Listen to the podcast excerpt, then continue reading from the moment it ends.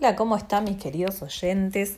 Bueno, hoy traigo una propuesta que los voy a dejar pensando.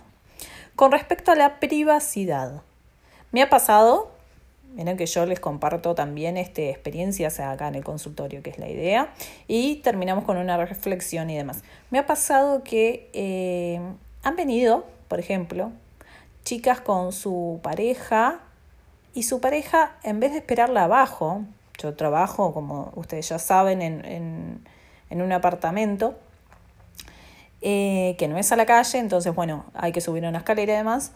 Me ha pasado de que han entrado con su pareja a donde atiendo y su pareja las ha esperado sentado mientras que yo atendía a, a la chica, ¿verdad?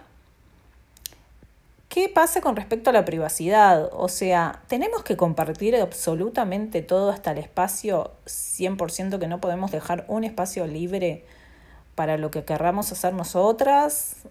Mm, lo pregunto porque me llama la atención eh, hasta qué punto eh, se pierde un poquito la privacidad en la pareja, ¿no? De cada individuo, me refiero. O sea, no en la pareja, sino de cada persona.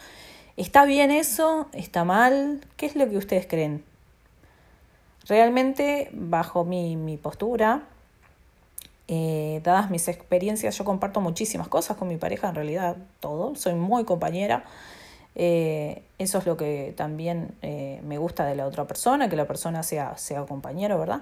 Este, pero claro, cuando pasan estas cosas, por ejemplo, en un consultorio, que, que, más cuando es un consultorio solo estético femenino, está bien, me parece correctamente que, que una primera instancia, porque como no conocen y demás, acompañen a las parejas, pero después todas las sesiones que siempre esté con la pareja en la sesión adentro del gabinete, porque estamos hablando dentro del gabinete.